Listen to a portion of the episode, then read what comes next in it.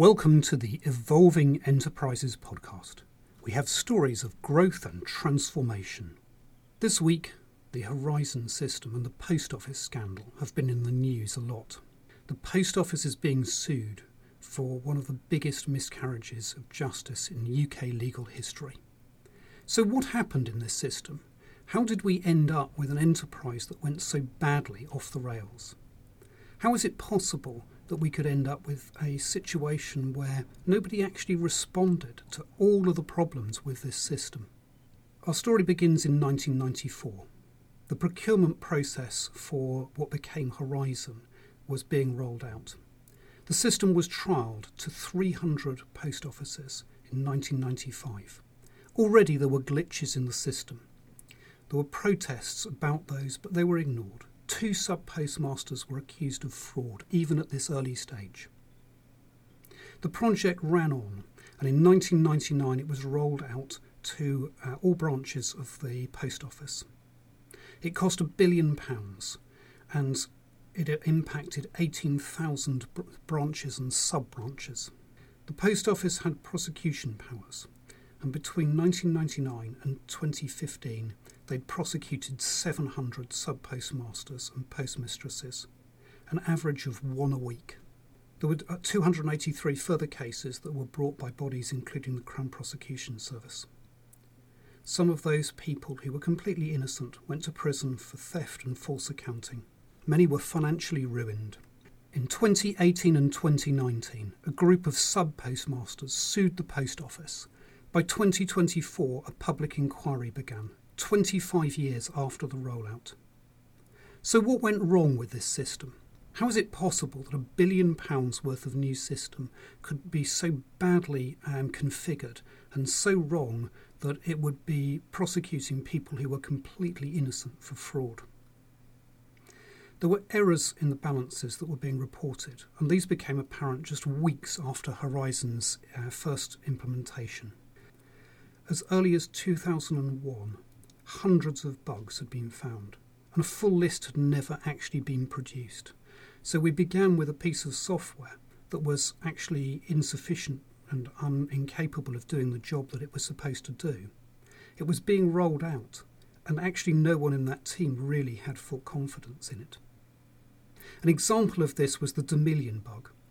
When the screen froze as the user was attempting to confirm receipt of cash, they would naturally press enter. I certainly would if the screen was blank and I'd typed in all the stuff. If it didn't work the first time, I'd probably press it again.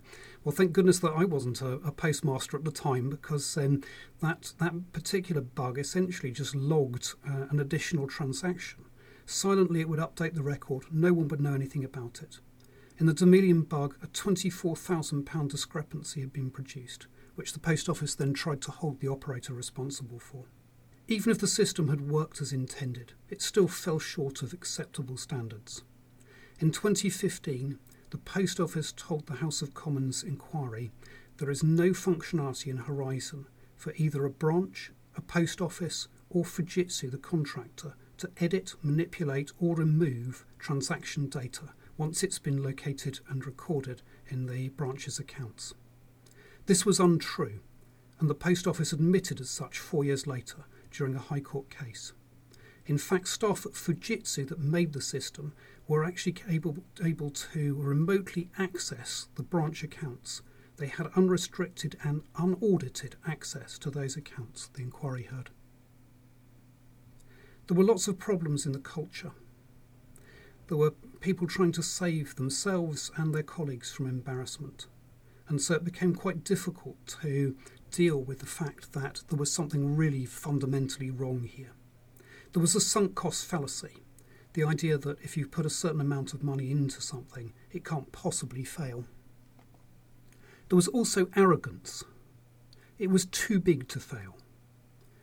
There was no value given to the human life and the impact of the choices that were made on the people who were going to suffer as a result of those. Willful ignorance to what was described at the time as a tricky problem was um, just treated in isolation. People were ignored continually, despite the fact that they all were reporting that there were issues with this software and with this rollout. And what this all means is that there's a toxic culture present. A toxic culture can be defined by a number of different things. Some of the key elements that you would find in a toxic culture are disrespect, n- being non inclusive, unethical, cutthroat, and abusive. When all those factors come together, they're called the toxic five. And that represents an organisation which is incapable of moving forward and dealing with the very real issues that it has. In the post office, disrespect um, had become a, a key issue within the team who were implementing Horizon. The post office blamed postmasters blindly, and they ruined their lives, showing a complete lack of consideration, courtesy, and any form of dignity for them. They were non inclusive, there was cronyism, and there was a very, very strange culture at play. The postmasters were seen as them and the central staff, the Fujitsu contractors, were seen as us. And that them and us culture really created a part of the problem. It was unethical, and it really can't be overstated just how unethical the Horizon scandal was in terms of behaviour. There was absolute dishonesty there, a com- complete lack of regulatory compliance. It was cutthroat in the sense that people were going to prison, they were becoming bankrupt. Some were committing suicide some were putting their life savings in in order to simply balance the books, even though they, the postmasters didn't actually owe that money to anybody. And it was abusive. There was hostility towards those postmasters and investigators. So that leads us to a key question. We can all spot the signs of a toxic culture, and I'm sure many of us have worked in workplaces which are, if not in that category, certainly heading into them. I've worked in some places where there are some really, really tough cultures. So, what can you do? If you are a contractor in that space, if you're working with a, a culture like that, well, I think the general rule is that it's very difficult to change that from within. It has to be done from the top. And there are ways to change a toxic culture, but it's got to be led out of that. Leadership is massively important social norms, work design also uh, really help in terms of being able to improve and enhance a culture that's got to the point of being really toxic. Changing cultures is really around finding a way to change the narrative. It's about developing a keystone habit, an obsession over one thing that brings the organisation together and values the employees. The key to turning around some organisations may be obsessing over, for example, safety.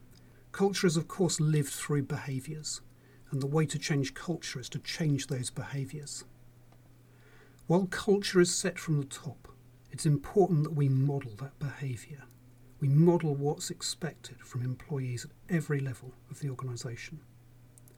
Middle managers and supervisors create distinctive microcultures it's really important to coach those distributed leaders in non toxic behaviour. It's important to collect and monitor credible data on the subcultures and on the leaders within an organisation so we can make sure that the culture remains positive. We can make sure that we don't have one of those toxic cultures building up in particular sections of our organisation. It's important to redesign work so that we reduce stress, reduce the kind of nuisance work that employees have, remove annoying job demands which don't provide tangible benefits, clarify the job descriptions and responsibilities, making sure there's clear and realistic expectations on our staff.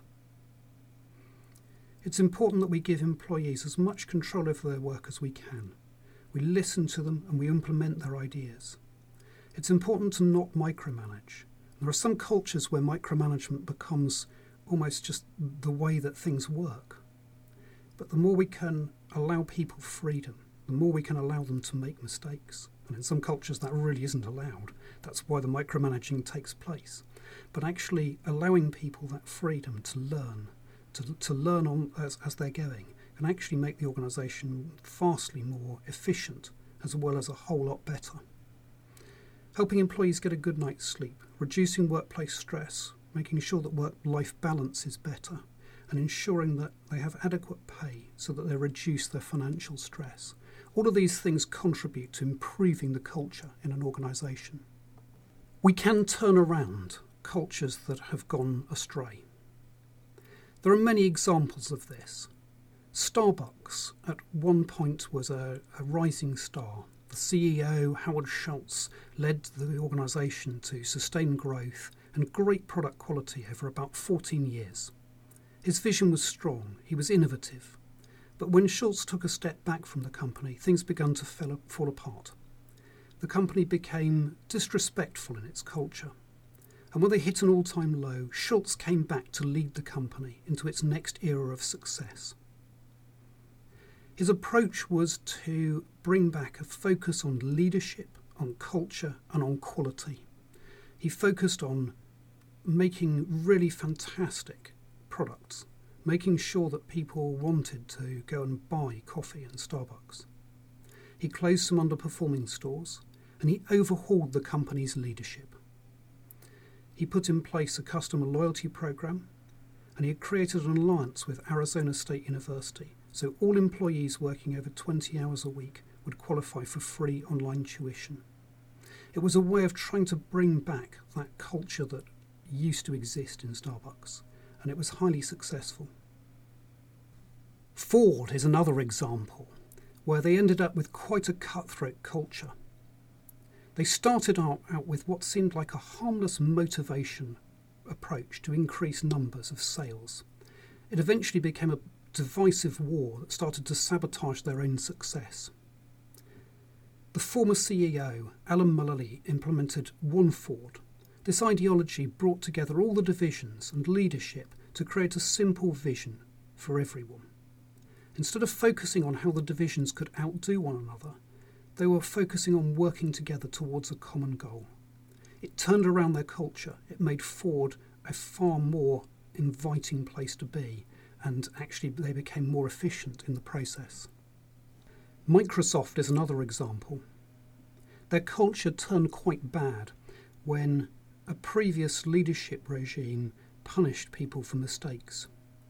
Managers were forced to rank their team members, and even successful people could be ranked at the bottom of a list if they happened to be in a very good team. It led to innovation being stifled. It led to increased workforce stress because employees were afraid to share their ideas and afraid to make mistakes. The new CEO inherited a hurting culture, and expectations changed. Ideas became encouraged, mistakes were then considered as learning opportunities, and the CEO himself had apologised on, on internal memos when he'd spoken out of turn before he should. This created a culture of learning. It created a culture where people felt that it was okay to do things wrong and it was okay to apologise for them. It brought stronger emotional buy in from employees and it brought more engagement. And the culture is now thriving as are the company stocks. So we've looked at a number of ways in which it's possible to get out of a toxic workplace culture, but it can only be dealt with at the top. And what a shame for the post office that those opportunities to deal with that culture and move forward and improve things weren't taken.